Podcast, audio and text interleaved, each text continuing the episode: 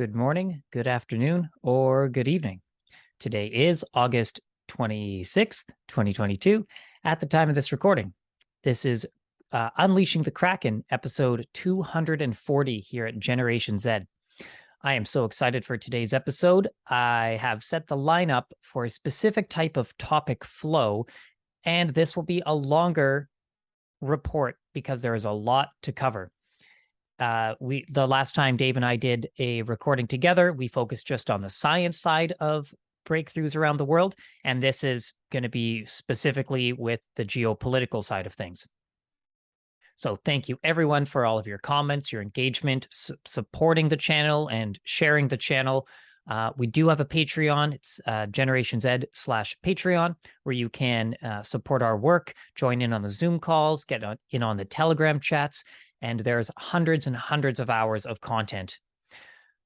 For today's journey, uh, first up, we will get the CV19 stuff out of the way, uh, as there's been more massive progress with the public information that is being acknowledged by mainstream news outlets that needs to be talked about. And then once we get that out of the way, we're going to go to Finland. We're going to go to Germany. We're going to look at a lot of the USA uh, updates, as well as the related industrial military complex stories, followed by other world military and war updates. Then there is a lot of corruption and judiciary scandals internationally that we are following up on from previous reports, like Sri Lanka and Malaysia. Now, please stick through this episode all the way. Uh, because at about 70% mm, of the report is when we're going to get into some pretty controversial articles that we actually have to be a little careful uh, reporting on and just a little uh, teaser it's about uh, our you know the uh, notorious uh, epstein. Then we are going to lighten up the mood a bit to end the segment covering some unique stories about archaeology so please enjoy this episode and let's unleash the Kraken. And I'm just going to share my screen. Okay, so first off, Moderna sues Pfizer BioNTech for patent infringement over the COVID vaccine. This is CTV News.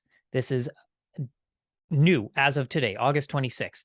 Moderna sued Pfizer and its German partner BioNTech on Friday for patent infringement in the development of the first COVID 19 vaccine approved in the United States, alleging they copied technology that Moderna developed years before the pandemic. Pfizer shares fell nearly 1%, while BioNTech US listed shares were about 1.5%, and Moderna shares slipped 1.7 on Friday. But the important thing with all of this is in an emailed statement, a Pfizer spokesperson said, Pfizer BioNTech has not yet fully reviewed the complaint, but we are surprised by the litigation given the CV19 jabs are based on BioNTech's proprietary mRNA technology and developed by both BioNTech and Pfizer. We remain confident in their intellectual property supporting the Pfizer BioNTech uh, jab and will vigorously defend against the allegations of the lawsuit.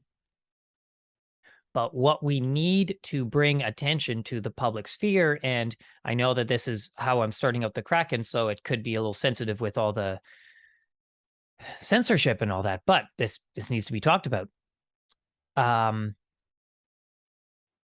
Moderna's CV jab, its lone commercial product, has brought 10.4 billion in revenue this year, while, while Pfizer's jab brought in about 22 million, 22 billion. But what is being revealed with this whole lawsuit is that in Friday's statement, the two pharmaceutical companies explain one was in so uh let's just read it. In Friday's statement, Moderna said Pfizer appropriated two types of intellectual property. One involved an mRNA structure that Moderna says its scientists began developing in 2010 and were the first to validate it in human trials in 2015. In 2015. Really? Okay. Because wasn't the whole thing that it was brand new and that they hadn't been developing it? But Uh, they do go on to say that the second alleged infringement involves the coding of a full length spike protein that Moderna says its scientists developed while creating a vaccine for the coronavirus that causes Middle East respiratory syndrome. So, this is, uh, I think, extremely important actually, because the whole pandemic was uh, never like we we saw the use of this technology that yes the mRNA stuff was being used for years before but the patents of the specific technology as if they knew well we're not going to so yeah you know read read the articles we'll provide the links for you uh, below but this one is a really big one. And this is uh, look at Whitney Webb at Unlimited Hangout for a deeper dive into Moderna specifically and their involvement with the uh, pharmaceutical industrial complex. And uh, on to the next one. From the Jerusalem Post COVID 19 isolation and compulsory masks should be canceled, says the Ichilov CEO. Isolation is still compulsory for people who test positive for COVID 19, and masks have to be worn in medical and welfare institutions. This is from August 24th. They say that the, the CEO of this hospital in Tel Aviv says the time has come to cancel compulsory isolation for people who have COVID 19. Okay, right on. I uh, agree with that. And so that's interesting that that's happening in Israel. But now let's go to Canada in the next story. Some universities across Canada requiring masks despite provincial health orders. This is from August 24th. Universities that require masks on campus are in the minority as the fall semester and the prospect of another wave of CV 19 infections loom. Despite the lifting of provincial and territorial mask requirements, some post secondary institutions have decided to keep them for the safety of staff and students. I mean, I know I can't be too critical of of uh, these restrictions, and I'm sure that we all know uh, where our we we fundamentally uh, reside in this spectrum of health restrictions and all that. But just refer to this article from a CEO of a hospital in Tel Aviv, and then now let's go to the universities of Canada here. So, bit of a swing, a uh, bit of a difference in how they are still perceiving the threats of these alleged infections. On to the next one. So I know I said we're we're just getting the COVID out of the way because, yeah, might as well. So Aitchison condemns the Lewis's Nuremberg email as dog whistle to COVID vaccine critics. This is from CTV News from August 25th. Conservative, this is a Canadian story. A Conservative Party leader candidate, Scott Aitchison is condemning Leslyn Lewis's message to members last week about the Nuremberg Code and medical experimentation as nothing but a dog whistle to the jab critics. Yeah, now this is a, a pretty tough one to follow along with, but let's just see where he what he where he's coming from. He referred to those values in Thursday's message, saying he has heard from Canadians who are confused and appalled at the comparison Lewis drew between contemporary issues and the Holocaust. In her message, Lewis provided a timeline of moments in history where humans have been subjected in experimentation, including some indigenous children in residential schools who were malnourished. She wrote that, quote, even in modern times, the tenets of informed consent and voluntary participation in scientific experiment, experiments can be easily undermined by even our modern governments. Okay, so how is this a uh, just a dog whistle? Um, yeah, I guess that they're using it as a false uh false pretense to compare the government's actions right now to what was going on in Germany. But just uh, so we understand what is the Nuremberg Code that a lot of doctors uh, around the world have said is being breached and ignored by the governments implementing certain health restrictions. Well, the Nuremberg Code is a set of ethical research principles for human experimentation created by the court in the US versus Brandt, one of the subsequent Nuremberg trials that were held after the Second World War. Though it was articulated as part of the court's verdict in the trial, the code would later become significant beyond its original context. In a review written on the 50th anniversary of the Brandt verdict, Jay Katz writes that, quote, a careful reading of the judgment suggests that the that the authors wrote the code for the practice of human experimentation whenever it is being conducted. So I guess uh, the critic in the Conservative Party is using the Nuremberg Code as an example of breaching ethics because people arguably were coerced into taking voluntary medical injections. And if you uh, lost your job or had issues with not being allowed to participate in society, you were told that, well, you did have a choice that you that it's it's voluntary and nobody's being forced to do it. Yet at the same time, it's supposedly brand new technology that had never been used before. Yet at the same time, we just looked at the news articles that explains that Moderna had actually, in fact, patented mRNA technology. So this is going to be very interesting to see how all of this unveils in the uh, coming days, weeks, months. Who knows how it's long, uh, how long it's going to take? But things are the Pandora's box is opening up. It seems. Okay, so on to the next, uh, on to the next series. We're looking at we're going to Finland here. So Finland asks, does a prime minister have a right to party? In a leaked video, Finland's Prime Minister, Sanna Marin, is seen dancing and singing with friends at a private party. The 36 year old poses for the camera. She sits on her knees, hands behind her head. She's entangled in a group hug. She's having a good time. So she also had to take a drug test. She said that she did not. Uh, she wasn't on any drugs. She was drunk, but didn't have any drugs. Okay, so the big controversy is, uh, I guess, her inappropriate behavior. I mean, who really cares? They're human. She can do whatever she wants, right? But the reason why this article is important is because, well, what else is happening in regards to Finland on the world stage? What else is going on? Could this story be a distraction? Could this leak video have been to uh, distract us from something else? Well, what's uh, what else is going on in Finland? Oh, here we have it from August 20th. Finland and Sweden offer NATO an edge as rivalry warms up north. So, the first surprise for the Finnish conscripts and officers taking part in a NATO hosted military exercise in the Arctic this spring, the sudden roar of a U.S. Marine helicopter assault force, touching down in a field right next to the Finns' well hidden command post. So, we know that uh, uh, Finland and Sweden who uh, Joe Biden refers to as our allies of the North, are bringing military and territorial advantages to the Western Defense Alliance. Okay, so that we know that Sweden and Finland both just joined NATO. That was a big deal. Okay, what else is happening in Finland? Well, according to Al Jazeera, Finland puts journalist on trial for revealing defense secrets. This is from August 25th.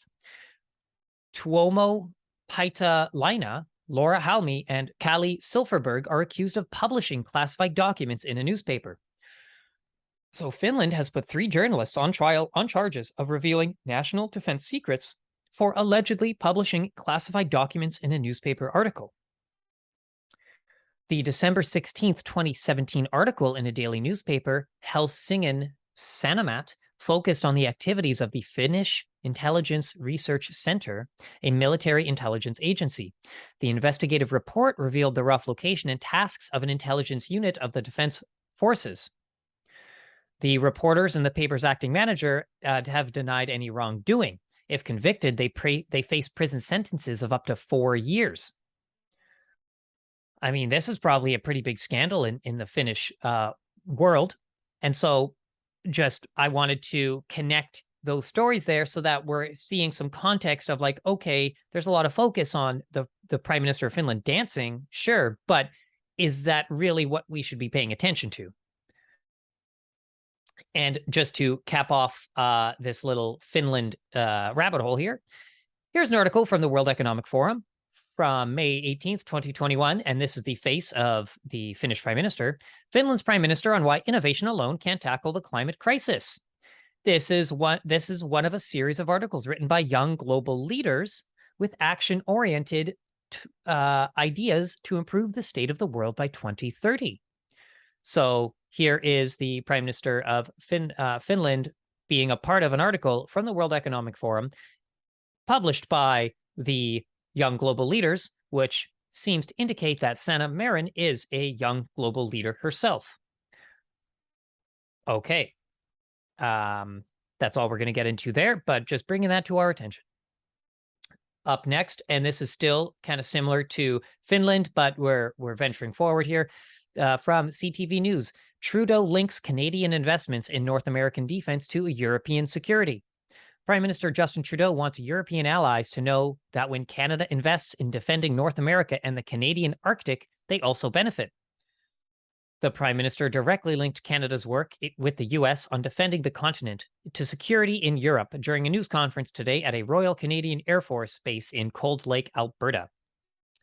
The news conference came at, a, at the end of a two day visit by NATO Secretary General Jens Stoltenberg, during which Trudeau showcased some of the investments and activities that Canada is making in its Arctic.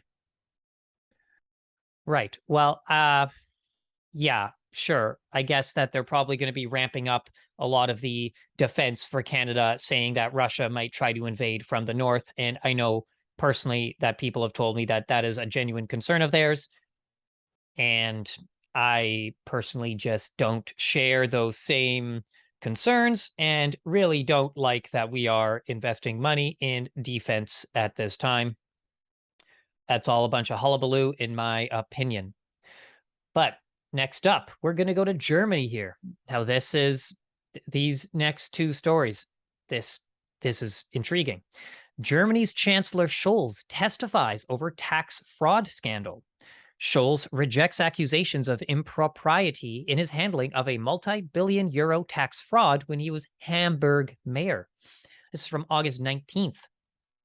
So the German Chancellor Olaf Scholz has rejected accusations of impropriety in his handling of a multi billion euro tax fraud while Hamburg mayor. In the scheme of, quote, cum ex, end quote, C U M hyphen E X, or dividend stripping, banks and investors would swiftly trade shares of companies around their dividend payout day, blurring stock ownership and allowing multiple parties to falsely reclaim tax rebates on dividends. The loophole, which is now closed, took on a political dimension in the northern part of Hamburg due to authorities' sluggishness in 2016 under the mayorship of Scholz at demanding repayment of millions of euros gained under the scheme by local bank Warburg. Warburg Ooh, now that is a family name that feel free to just go look up on Wikipedia right now because it might take you onto a rabbit hole of looking into some of the elites from Europe. Warburg, which plays a big role in Germany's second largest city, eventually paid its tax bill of around 50 million euros after the federal finance ministry intervened. Okay, so is this really any surprise? No. I mean, look at what Nancy Pelosi is doing and her husband with this uh, subtle insider trading of buying and sharing stocks when you're like second or third in line at the White House uh, with, yeah, kind of insider information. So it is really no surprise that there is this going on in the country of Germany. He says he didn't do it, so we'll see what they say in court. Now, going to, we're sticking in Germany here. Germany inaugurates world's first hydrogen powered train fleet. A fleet of 14 trains powered entirely by hydrogen, is launched in Germany's Lower Saxony state.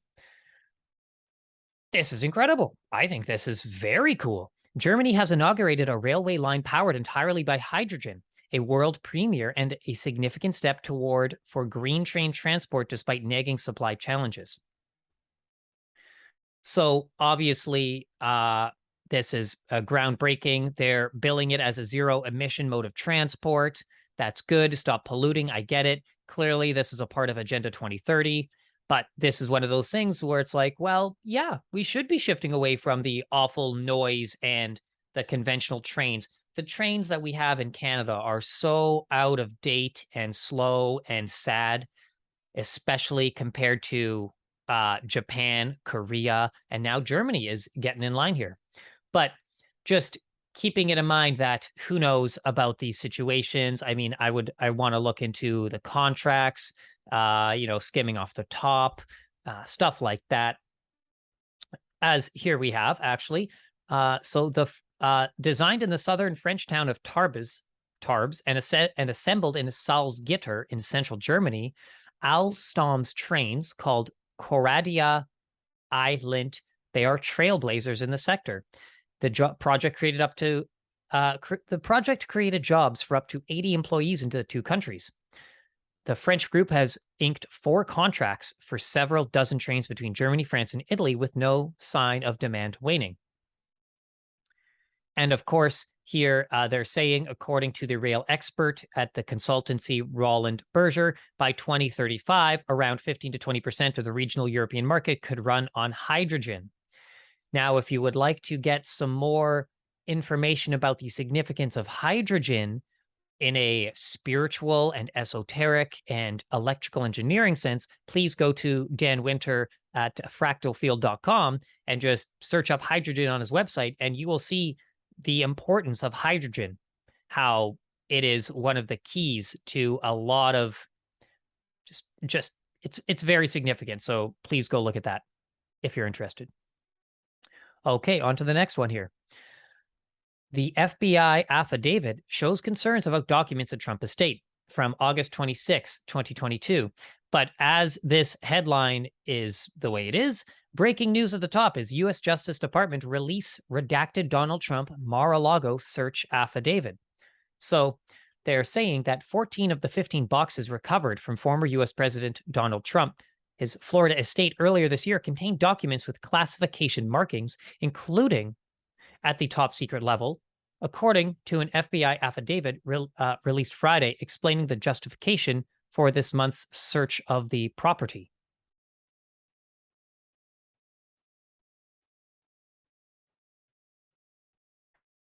My screen froze there, so I just wonder how it is going. My apologies if there is delay. Hmm.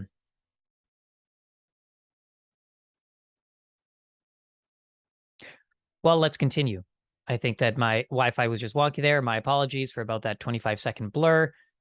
So the 32 page affidavit, even in its heavily redacted form, offers the most detailed description to date of the government records being stored at Trump's Mar-a-Lago property long after he left the White House and reveals the gravity of the government's concerns that the documents were there illegally. Um, right. Well, we're definitely we're, we don't need to get too much deeper into this, but uh, this is very fascinating for sure. There's a lot of speculation about what could be going on. Um, I do like the idea from Dark Journalist that it is actually about the UFO file. And there is very good credence as to why uh, we could speculate that, but that's as much speculation as do. And that is from Dark Journalist. So please go check out his stuff on YouTube. On to the next one. The Biden administration is to cancel at least $10,000 in student loan debt. President Joe Biden says loan forgiveness will help families that need it most amid debt crisis in the United States. Good. Great. Yeah. Student debt is out is is outstanding. It's it's insane. It is a total trap and it's unfair and it's predatory and really they should be forgiving a lot of this debt absolutely so interesting to uh, that the next article though is that the white house defends u.s student loan forgiveness amid criticism joe biden says he will never apologize for helping america's middle class as critics say canceling debt is unfair This is from August 25th. So, just the day after he announces that he's going to be canceling the student debt, they have to defend it. And to me, this is clearly uh, a PR strategy because, like, it's just insane that the the system itself, the establishment, is the reason why these kids are the, these uh, humans are stuck in these traps of debt from education. And there are people that are criticizing it saying it's unfair to relieve them at relieve their debt. Like i don't care which side of the political spectrum you are like that's like come on have have some uh, compassion and all that especially we're looking at all the bailouts from the airline industry for the mega corporations and their tax breaks like the the amount of money that the government has uh, put up to keep the banks alive the airline industries, uh, the hotels, the tourism industry during the pandemic, and yet there there's all this struggle to get $10,000 of debt wiped out for students. Uh, but actually, it's 20,000, not just 10,000. So please, I hope that this is real and good luck to all those students. I know that I'm still having some, my internet connection seems fine, but I do know, know that there's a bit of a lag. Um, hopefully, it's not too bad, but I'm just going to push through it and we'll see. So, speaking of the White House and the Pentagon, we're doing the United States part of this segment right now. The Pentagon announces new plan to reduce number of civilians killed in military operations. Please, yeah, stop killing civilians. That's a great idea. The Pentagon announced a new plan, which it says will help reduce the number of civilians killed and injured by U.S. military operations, particularly drone strikes, drone strikes, and better deal with the aftermath of such incidences. The U.S. military has been criticized for years for killing civilians in drone strikes, but came under increased scrutiny after the military conducted a botched strike during the chaotic withdrawal of Afghanistan last August that killed seven civilians. Sorry, that killed 10 civilians, seven of them children. The department also faced criticism over a 2019 airstrike in Syria that killed multiple civilians. The military acknowledged the deaths in that strike in November 2021 after the New York Times reported on them. The department ultimately held no one accountable for the 2019 strike. So, the Secretary of Defense, Lloyd Austin, has ordered a 90 day review of the military's handling of civilian casualty incidences. It's called the Civilian Harm Mitigation and Response Action Plan okay, well, it's welcomed by human rights advocate, advocates for sure. And please stop killing innocent people. Should be as simple as that, right? Like, how, yeah, it's really not much more to say than that. But here we go. Uh, and I honestly, when I have these lined up, I tried not to laugh, but it's like just such a, a, a massive uh, disaster facepalm. United States carries out additional airstrikes in Syria following rocket attack that injured U.S. troops, U.S. officials say from August 25th. That previous story was CNN. This is also CNN. So the U.S. carried out additional airstrikes targeting enemy positions and rocket launches near Deir ez Zor in northeast Syria following a rocket attack on coalition bases in the region that injured three troops on Wednesday, according to a U.S. official. A number of enemy fighters were killed in the strikes, which was launched from AC 130 gunship. So I guess my question is now are they just going to be even more secretive about if they actually kill people that they didn't mean to kill? Are they actually going to be held accountable for their crimes? Is anybody going to be held accountable? Are they just going to sweep it more under the rug and just go even more uh, like black budget? But obviously, this is terrible. And some may even ask, well, what are they even doing in Syria? Why are they in Syria right now? And that's, we're not going to get into that right now, but I'm sure that there's going to be an article coming up in the next Kraken report or something where we will be able to uh, share what uh, the United States is doing in Syria. On to the next one. Japan's police chief to resign over Shinzo Abe assassination. Itaru Nakamura says he will step down over shooting of former premier last month amid concerns about security failures. Japan's national police chief says he will resign to take responsibility for the fatal shooting of former Prime Minister Shinzo Abe last month, citing the need for a fresh start for the organization.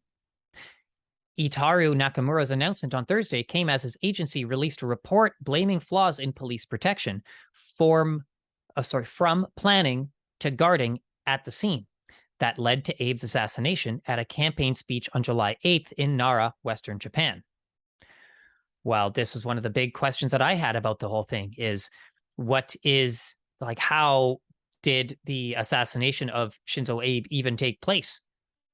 um, we did cover that in earlier episodes. So please feel free to uh, review. I don't remember the specific episode, but we did cover it.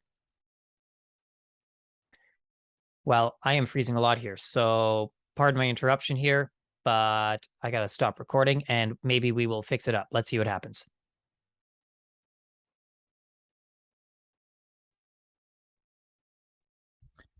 Sorry about that, just some technical difficulties, but let's continue where we left off.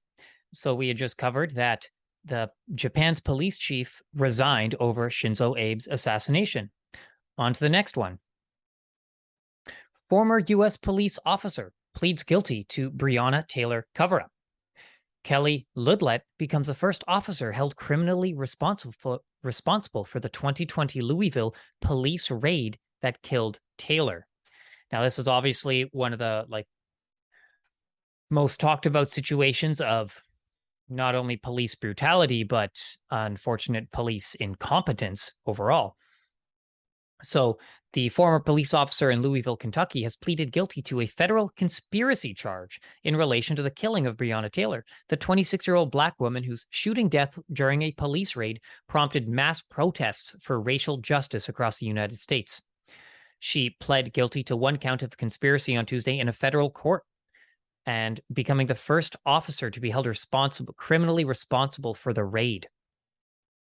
Like that was just, I was absolutely messed up. And there's really no excuse or justification or anything for for what went on there. And absolutely, I hope that people uh, are held accountable and we really have to find a middle ground between defunding the police and uh, making sure that pe- the uh, people that are supposed to protect and serve are properly trained.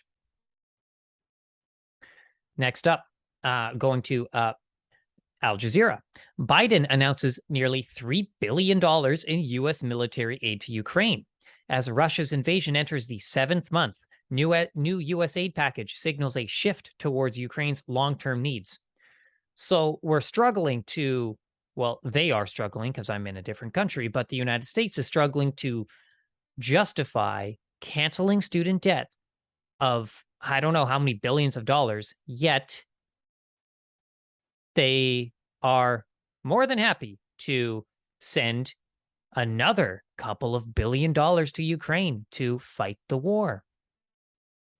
And my the mentality of this is just absolutely silly and we really as a society need to just stop funding wars in my opinion. I know that i might be a little little more hippy dippy than uh, the average person but i personally am fairly anti-interventionist i don't like that so much of the taxpayer money goes towards funding wars national defense um yeah and just remember about that Echo 127 program of the covert military operations reported by The Intercept.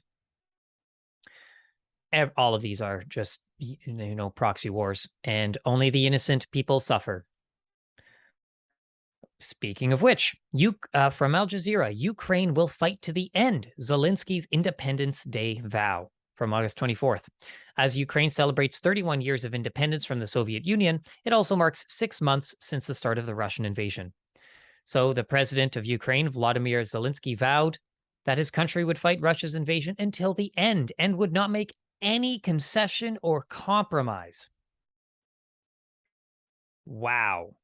I mean, that's that is intense. He says, We don't care what army you have. We only care about our land. We will fight for it until the end. I mean, I get it. You want to stay independent and all that, but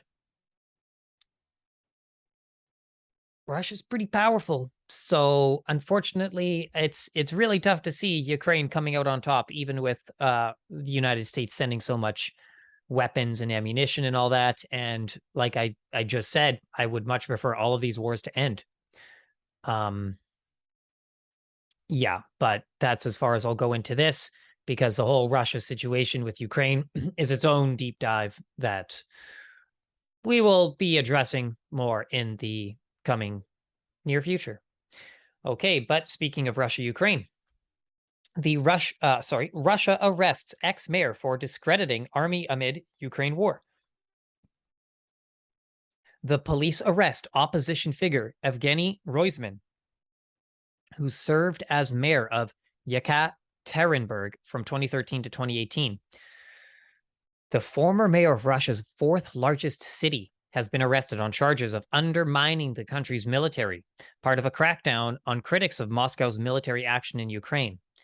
So, from what we're seeing with the news, Ukraine and Russia are both fairly dictatorial and you can't really speak out against the government. I know that the Western news outlets don't want to report that Ukraine is doing it, but Ukraine is doing the exact same thing that Russia is doing. And arguably, the dissent, the, the crackdown on dissent is also a very big issue in Canada. It's a big issue in the United States. It's a big issue in countries all over the world. And my comments, I mean, I don't know necessarily what he said. He's criticizing the military, but um yeah, I'm hopefully that he's just saying let's try to have a peaceful resolution to all of this and I hope that that really is just, you know, s- stop the fighting, right? However, clearly that's not the case.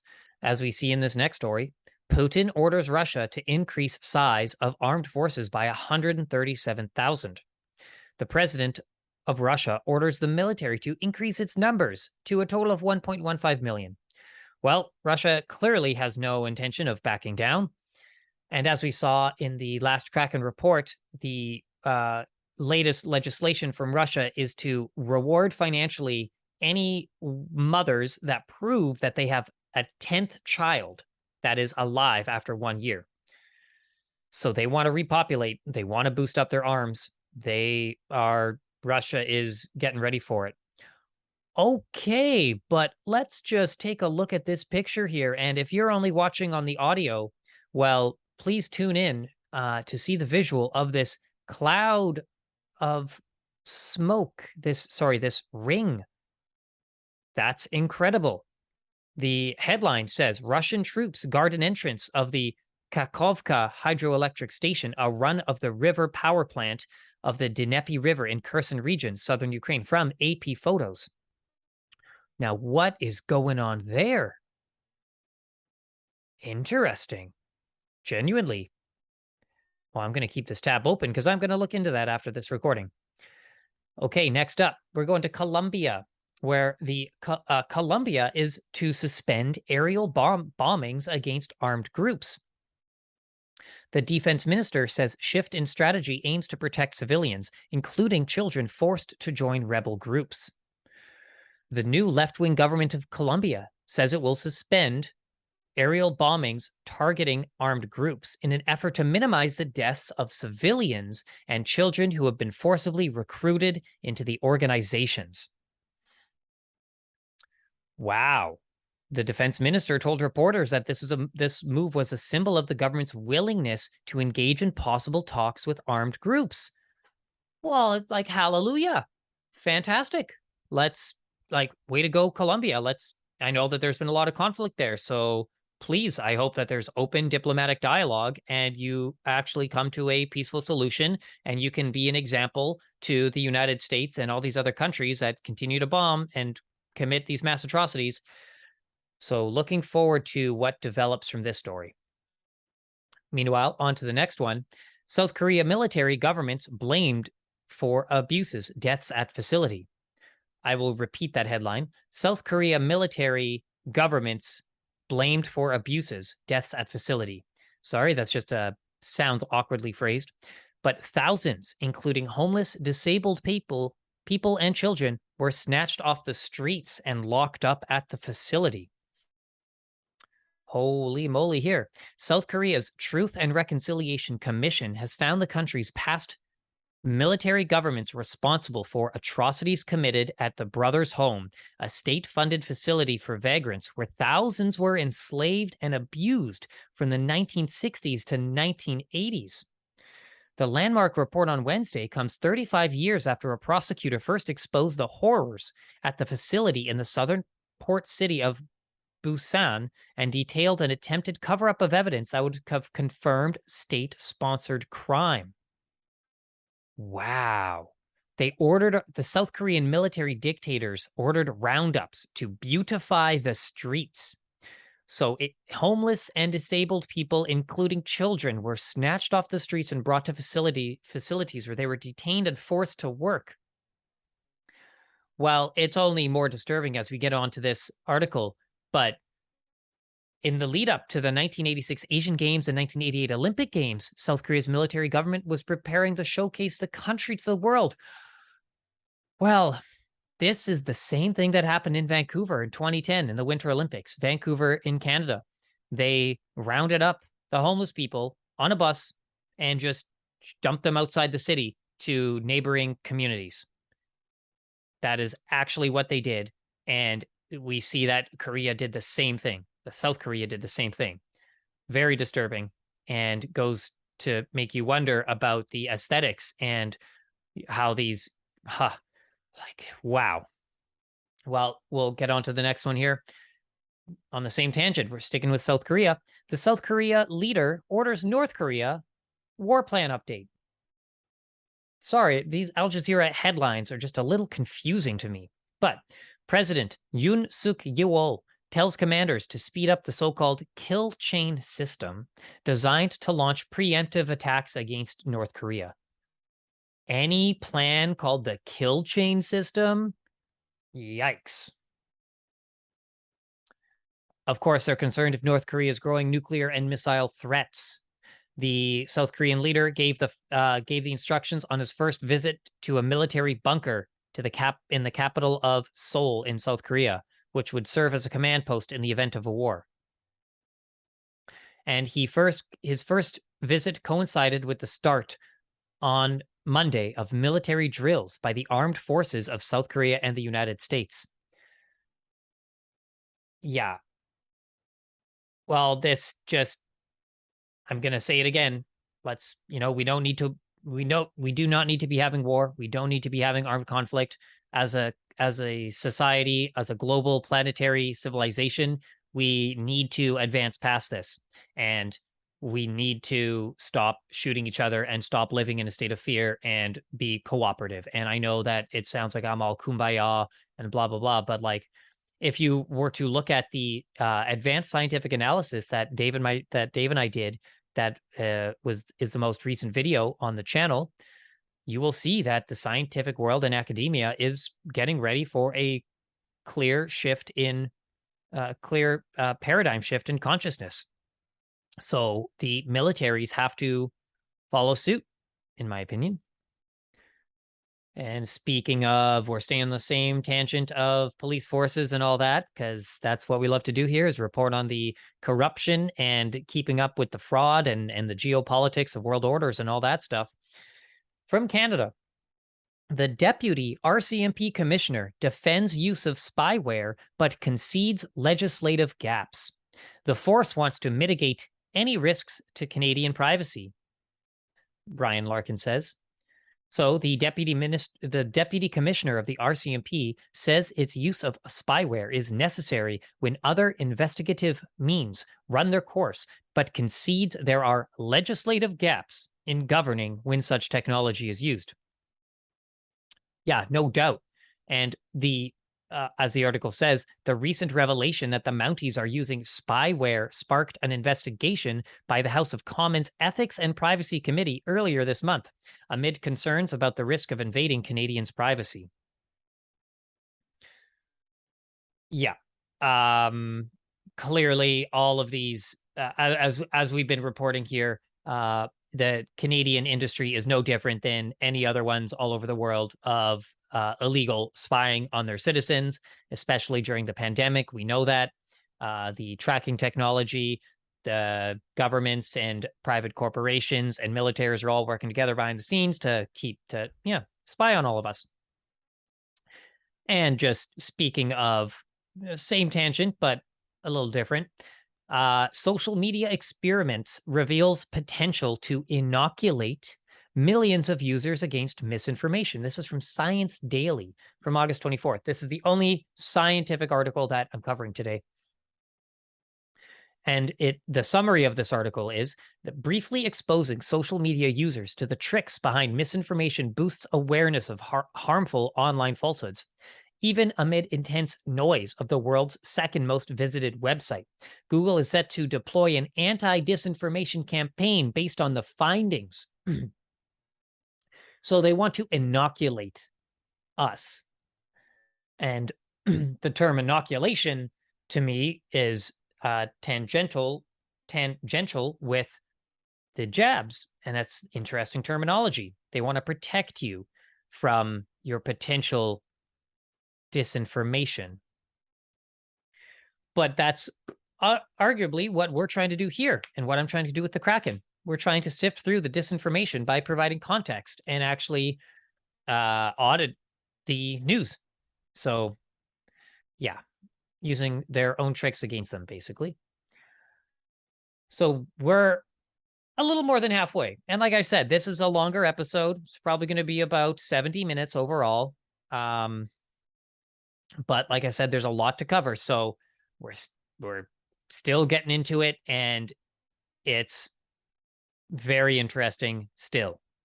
Malaysia's ex prime minister Najib jailed after appeal in the 1MDB case was rejected.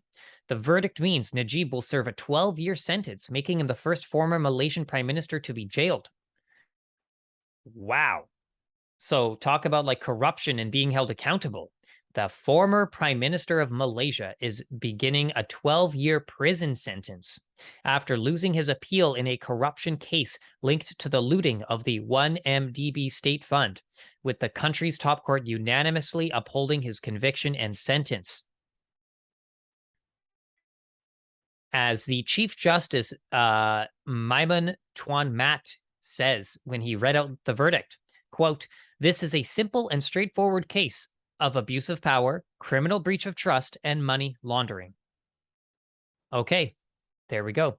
And the sec- the next article is also about the same situation where uh, the headline reads absolutely glorious as the Malaysians hail jailing of Najib Raz- Razak. So the citizens of Malaysia are happy to see that this individual uh, get held accountable for the abuse of power and money laundering that he was responsible for. Good, right on. Next up, the Norwegian mass murderer Breivik sues Norwegian state again the Norwegian far right extremist Anders Behring Breivik, who killed 77 people in 2011, note that number, 77, is once again suing the Norway government in a bid to force an end to his isolation.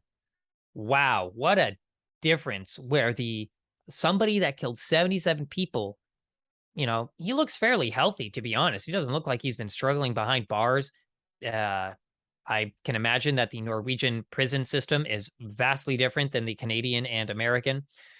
But that is actually wild to me that he is suing the government a second time to kill 77 people. And then you're still suing the government for being in solitary confinement. That's it. He's not saying he was abused. He's not saying that all these terrible things are happening. He just thinks that solitary confinement is unfair. But I mean, what else do you do with people who do something like what he did? Next up, we go into Sri Lanka. The IMF to meet Sri Lanka president to finalize bailout package. The second such IMF visit is on Wednesday as Sri Lanka scrambles to lock in $3 billion to pave its way out of the crisis. And again, uh, we've been covering the Sri Lanka situation with the protests and with the leaders of their country being straight from the IMF. And here it is the article straight up says a team from the International Monetary Fund will meet Sri Lanka's president for talks to finalize a bailout package, including restructuring debt of about 29 billion amid the nation's worst financial crisis in more than 70 years. Well, yeah, that's all we need to get into with this one. And on to the next one. Similar to the Malaysia story, we're doing a follow up where here's the crime and now here's the reaction. So here's the reaction to Sri Lanka. The article says from CBC News We must not lose hope. Activists and victims seek war crimes. Seek war crimes charges against ex Sri Lankan president.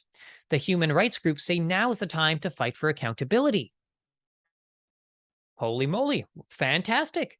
You know, we're covering a lot of the corruption and the terrible things that are happening in the world, yet at the same time, things seem to be going in the right direction in some countries.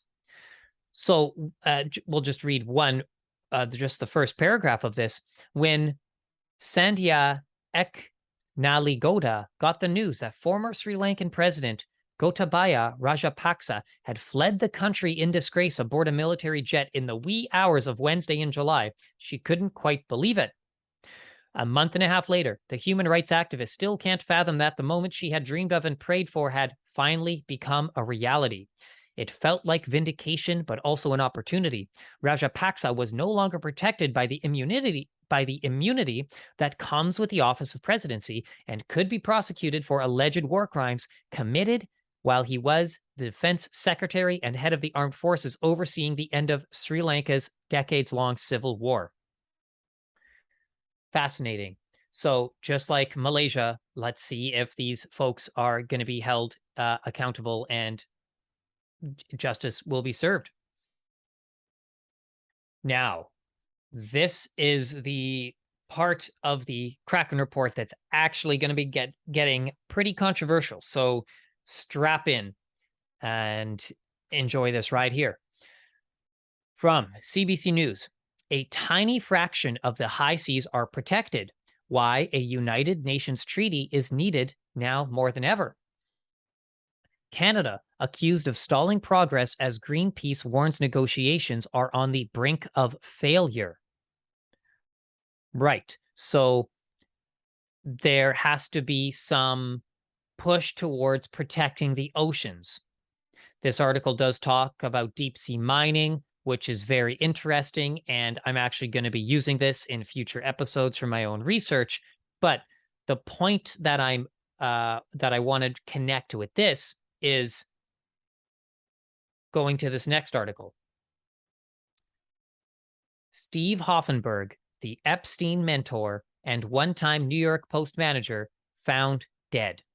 August 25th, 2022.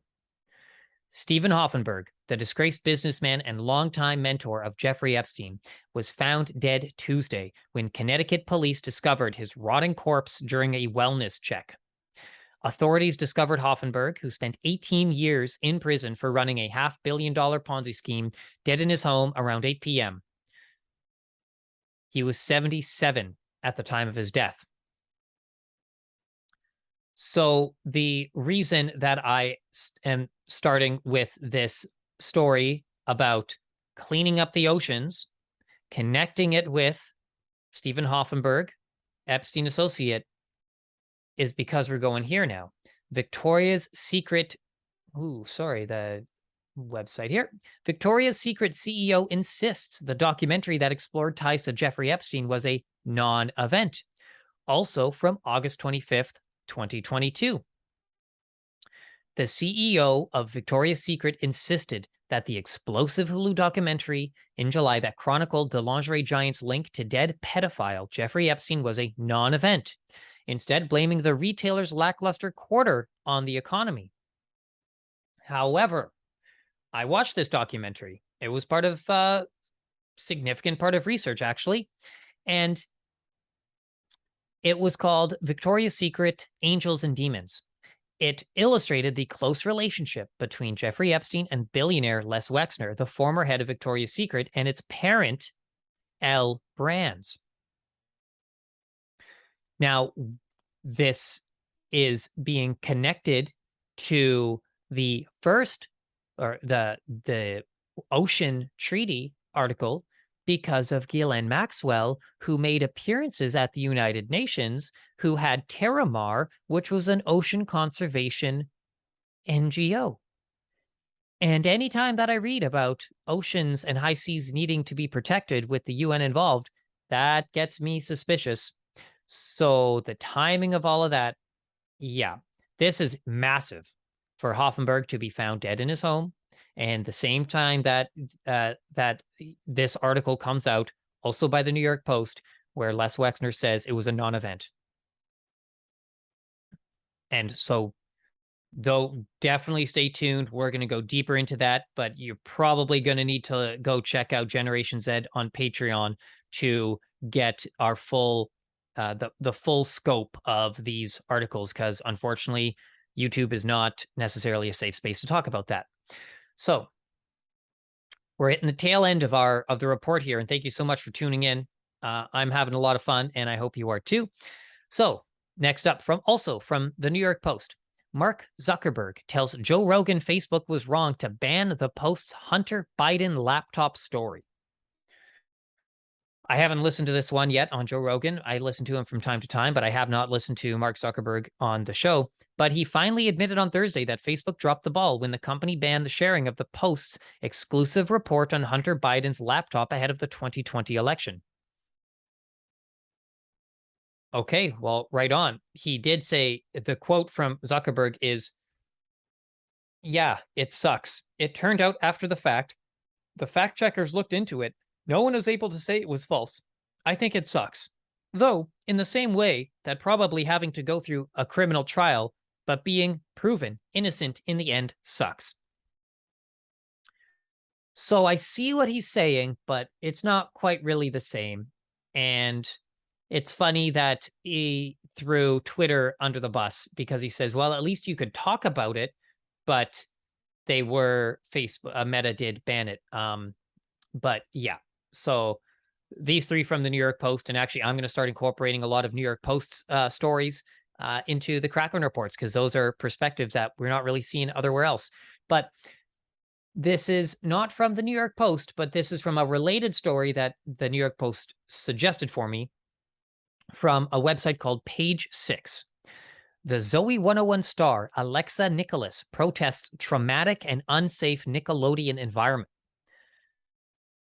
and note just that I'm keeping this in line with the Epstein story because, well, this is on the same tangent. So, the actress Alexa Nikolas, who is best known for starring in Nickelodeon's Zoey 101, staged a protest outside of the company's headquarters in Burbank, California on Thursday. The 30 year old, who appeared on the hit show alongside Jamie Lynn Spears, said, quote, she didn't feel safe end quote, during her stint on the series and detailed the alleged abuse she faced at the hands of Nickelodeon execs. Wow.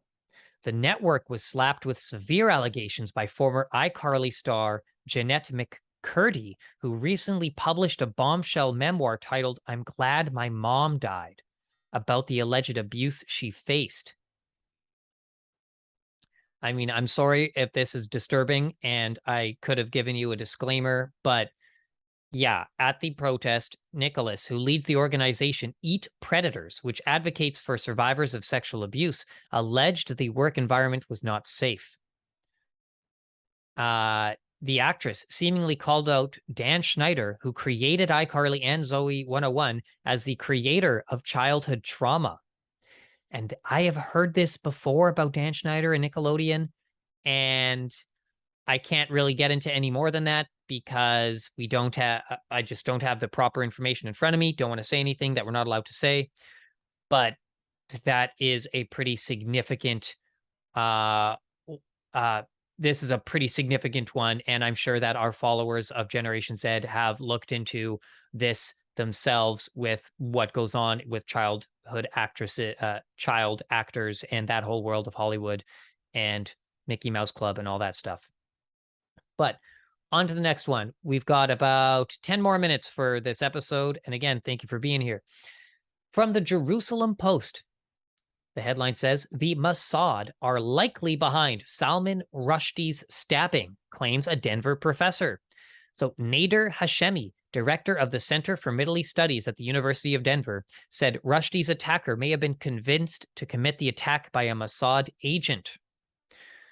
And the stabbing of novelist Salman Rushdie last week may have been orchestrated by the Mossad, suggested Nader Hashemi, director of the Center for Middle East Studies at the University of Denver, in a Saturday interview out of the host of the Iran podcast.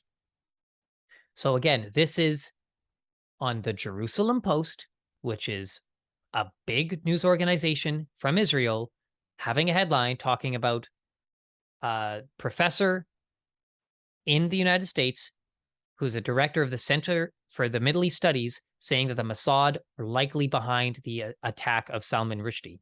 And I'm including this on the in these five five or six articles because of Jeffrey Epstein's connections to Ghislaine Maxwell, who father was Robert Maxwell, who was pretty well known to be a Mossad agent in the speculative um, world of intelligence. So fast, like fascinating, disturbing, but fascinating. Okay. And now we're getting okay, we're we're closing out this theme, so we're kind of winding down a little bit. That was the climax of it. There's a lot like that's I understand that's some pretty sensitive stuff, but you know, this is news. This is mainstream news that we're reporting here. California board approves 2035 plan to go electric, phase out gas powered cars. From the Associated Press on CBC News. Gas powered cars won't be eliminated, but plan is expected to offer ambitious roadmap to reduce emissions. Right, of course, uh, Agenda 2030, but in this case, it's uh, 2035. And remember the German hydrogen trains where they want to shift everything over to hydrogen. That's great. And here we have, uh, yeah, just another step forward in the zero carbon, uh, sorry, zero emission uh, goal. But sure, hopefully that electric powers are electric vehicles are better than gas powered cars. Um, but we'll see. I'm not really versed in vehicles because I'm a cyclist. I ride my bike and I walk. So next up, we got now these three, these actually next four, one, two, three, four, five. These next five stories going to be quick, but they're all connected and they're from all over the world. First up, Train strike over wages disrupts traffic in the Netherlands. Dutch railway workers launch a 24 hour strike seeking pay increases to compensate for skyrocketing inflation. Okay, so the Netherlands uh, train train workers are going to launch a strike because they want to get paid more. Now let's go to the United Kingdom. Thousands of postal workers launch a strike in the United Kingdom over pay dispute. Workers at Royal Mail Group join picket lines after being given a pay rise that falls far short of inflation. So now you have the United Kingdom also going on protests for their uh, postal uh, the postal workers. And here we have another thing from the United Kingdom in the energy topic. The United Kingdom sees 80% energy price hike amid cost of living crisis. The regulator Ofgem says its energy price cap will nearly double in October, worsening the country's cost of living crisis. Right. So that is definitely an issue. Uh, everywhere in the world is dealing with inflation. And yes, not a surprise at all. On to the next one. South Africa unions go on protests against high cost of living. So the Netherlands, the United Kingdom, and South Africa. The protests were against soaring cost of living, power cuts, and high unemployment rates in South Africa. Also, Sri Lanka was protesting this. I believe um, Ecuador was protesting this. Um, the the Dutch farmers, uh, also in Netherlands, also have been protesting. So people clearly all over the world can't really afford much anymore. And there is absolutely a shift happening. So I uh, I love to see all of these protests, honestly. Now, the final one in this little series, this group, Macron of France warns that the French need to prepare for difficult time ahead. Macron says that the that France faces sacrifices in a new era marked by climate change and Rus- Russia's war in Ukraine. So, after a summer marked by drought, massive wildfires, and continuing loss of life in Ukraine, the 44-year-old on Wednesday delivered a stark speech at the start of the first cabinet after the after the first first cabinet meeting after the country's traditional August holiday break. So just like we've seen in Germany and in in uh, the United Kingdom and France, they're all talking about rationing water. They're all talking about energy being more expensive, and now they're also pushing more fear. But uh, with the Russia Ukraine war, and then we see the United States continuing to pledge more money to the war in Russia and Ukraine, and then we also see Russia uh, increasing their military presence. They're not going to stop. None of these powers are going to stop until everybody forces them to stop hopefully peacefully though. But so we're ending this segment of the Kraken, this episode number 240. And I know that I've I'm going long here, but thank you for bearing with me. And uh, hopefully that this is you know, this basically is your whole week of news in one program. Now, these three are connected. These four are connected. Uh, to go to CTV News of Vancouver, Canada. British Columbia First Nation asks Scotland Museum to return totem pole taken in 1929. Delegates from the Nisga'a First Nation are in Scotland this week to discuss repatriating a memorial totem pole it says was stolen nearly a century ago. So, yeah, colonial powers have looted and stolen things that didn't belong to them, and the rightful owners of these items are asking for them back. Absolutely. This, I can't remember the specific countries, but I've already covered two or three of these where they're like, yeah, sorry, we'll give you back all the stuff that we stole. Speaking of which, Germany signs deal to return Nigeria's Benin bronzes. French art historians have estimated that some 90% of Africa's looted cultural heritage is believed to be in Europe. Right. So, uh, just saying that uh, British soldiers took hundreds of bronzes, intricate sculptures, and plaques dating back to the 19th century onwards when they invaded the Kingdom of Benin, located in what is now southwestern Nigeria in 1897. They stole at least 512 objects. Mm-hmm. Yeah, well, these colonial powers uh, my apologies there. These colonial powers really just took what they wanted. And the he- 90% of Africa's looted cultural heritage is believed to be in Europe. Like, we're not going to get into uh, the racist talk conversation and all that, but like, we we really have to recognize the damage that colonialism has done and the unfairness that colonial conquest has done. Um, it's i'm not going to give you a hif- history lesson here because i'm you're all intelligent so you all know what's going on or what has happened but yeah i'm happy to see that cultures are getting back their possessions and even in canada we have a movement where it's uh, you know indigenous cultures wanting their land back which is an interesting concept to get into but we won't right now.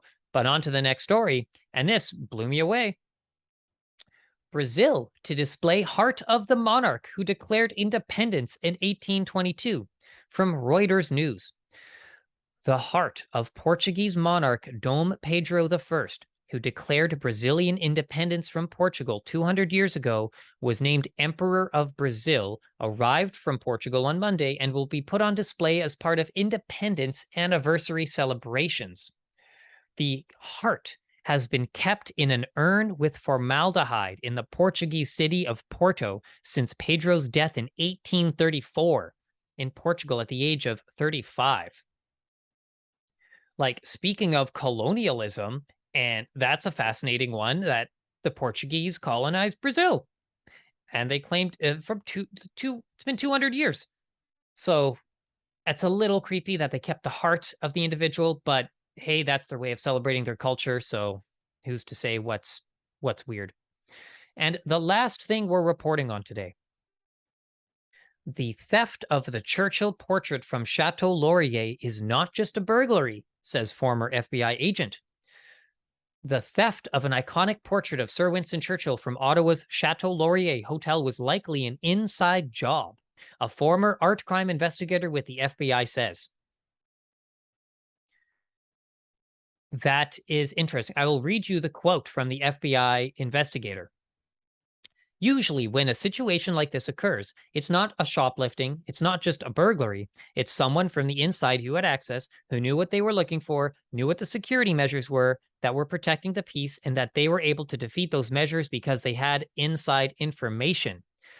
And so the the context of this is that the hotel made the discovery last weekend after noticing the photograph wasn't hung properly and the portrait's frame did not match the others from Karsh that are also hung in the Chateau Laurier's reading lounge. Turns out that they figured that it was a replica. So they put a fake in replacement and they stole the real one. That is a fascinating, you know, I I don't condemn the any sort of like burglary and all that, but that's a little ironic when the uh, high end political figure such as Churchill, who has been responsible for a lot of arguably like war crime related stuff, had a portrait of him stolen right after we see the articles of other colonial powers returning looted artifacts. Anyway, thank you so much for being here. This again is uh, the Kraken Report number 240 here at Generation Z. This is Riel reporting, and this will be up either this evening uh, on August 26th, or it'll be up at some point August 27th on Saturday for your weekend Kraken Roundup. Thank you so much for being here, and please let your leave your comments down below. Have a great weekend. See you all soon.